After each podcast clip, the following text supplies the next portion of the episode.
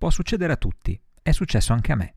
In una situazione nella quale non me lo sarei mai aspettato, mentre facevo un lavoro che era lontanissimo da ogni fantasia criminale, il mio committente mi propose di fare un viaggio insieme a lui, con la scusa di una serie di ricerche sul campo, assolutamente necessarie. Un viaggio che in realtà non era assolutamente necessario per il lavoro che dovevamo fare. Quando saremmo tornati da quel viaggio, lui a un certo punto si sbottonò. Beh, ci saremmo garantiti altro lavoro per molti anni a venire.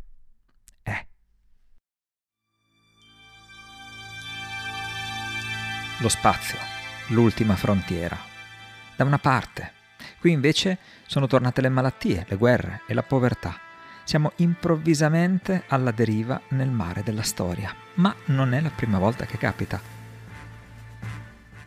La missione della nostra nave è quella di raccogliere i naufraghi della vita e portarli nel passato, per potergli far vivere meglio il presente, osservando la saggezza che è stata, per guardare avanti, verso quello che sarà, diventando più forti, giusti, equilibrati e saggi.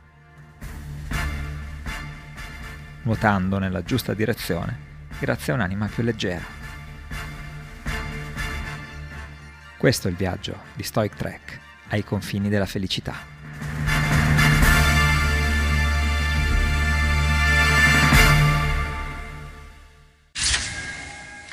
Questo podcast è offerto dagli stoici dell'antichità, soprattutto quelli della cosiddetta terza stoa, Seneca, Epiteto e Marco Aurelio.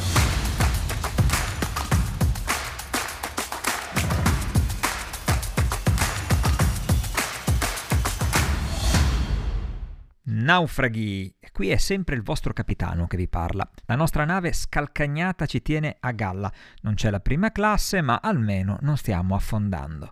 Quindi mettetevi comodi e sentite che cosa ho da dirvi oggi.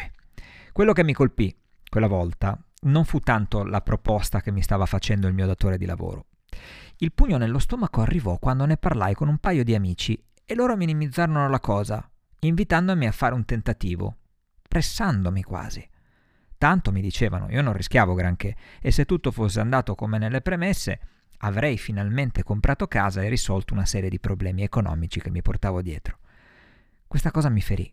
Mi ferì molto più della proposta indecente che era rimasta in sospeso. Dovevo decidere cosa fare e sapevo che se avessi scelto di dire di no, non avrei perso solo quell'occasione di ricchezza facile che mi era stata paventata, ma non avrei più lavorato per quella persona e magari quella persona mi avrebbe fatto terra bruciata tutto attorno per evitare che raccontassi qualcosa e quelli che dovevano proteggermi mi stavano spingendo a rischiare. Facciamo un salto indietro nel tempo e sentiamo cosa dicono invece gli stoici oggi. Allacciate le cinture.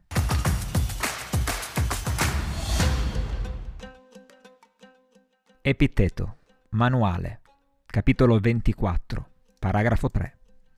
Acquisisci quindi del denaro, si dirà, affinché anche noi ne abbiamo.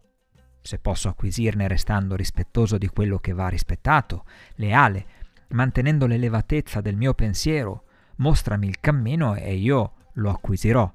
Ma se voi pretendete che io perda i beni che sono miei, perché voi vi appropriate delle cose che non sono beni, Guardate voi stessi fino a che punto siete ingiusti e insensati. Insomma, che cosa desiderate di più? Denaro o un amico leale e rispettoso? Dunque, aiutatemi piuttosto a essere tale, senza esigere che io faccia delle cose che mi faranno perdere questi beni.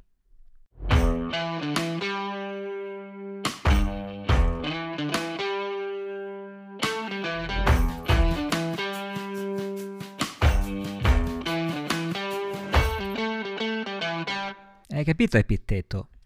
Questa la rileggiamo perché è interessante. Se voi pretendete che io perda i beni che sono miei perché voi vi appropriate delle cose che non sono beni, cioè i beni che sono miei intesi come ciò che è in mio controllo, i miei pensieri, i miei giudizi, le mie azioni di conseguenza.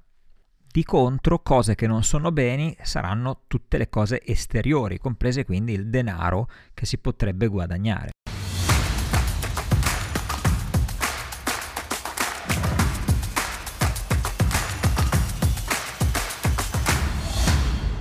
No, grazie. Scelsi di usare la stessa formula di Cyrano de Bergerac il protagonista guascone della celebre opera di Rostand. No, grazie. E me ne andai. Ovviamente non lavorai più per quella persona e non venni più chiamato da nessuno di quelli che conosceva. Un no che mi è costato più di quanto avessi mai guadagnato in tutta la vita, almeno fino ad allora. E gli amici? Mi diedero prima del moralista, poi del cacasotto. E in pratica, secondo loro, non avevo avuto il coraggio di fare una cosa sbagliata per poi guadagnarci parecchio. Non avevo colto il rischio. E forse lo ero, moralista. Laica la morale, ma c'era. Cacasotto non so. Se negassi di provare paura, non sarei umano ma di sicuro anche all'epoca non avevo paura di quello che sceglievo di non fare.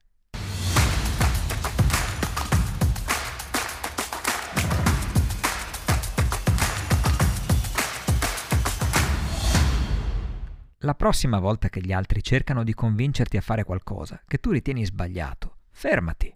Pensa, è razionale questa cosa? Oppure è lontana dai principi cardinali di giustizia e temperanza?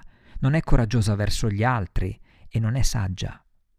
Ricordati che c'è la tua anima in ballo, no, non perché rischi chissà quale inferno dopo la morte, ma perché sai che è sbagliato, sai che nonostante ti dicano che potrai comprarti due paradisi con quello che guadagnerai, ti basterà un solo inferno per rovinare tutto, l'inferno che porterai dentro di te. Non delegare questa scelta alla pressione sociale che ti fanno le altre persone. Il lavoro sbagliato, gli amici sbagliati, sono solo indifferenti che non puoi controllare. Le tue scelte, quello che fai invece, l'inferno e il paradiso, quelli sono in tuo controllo.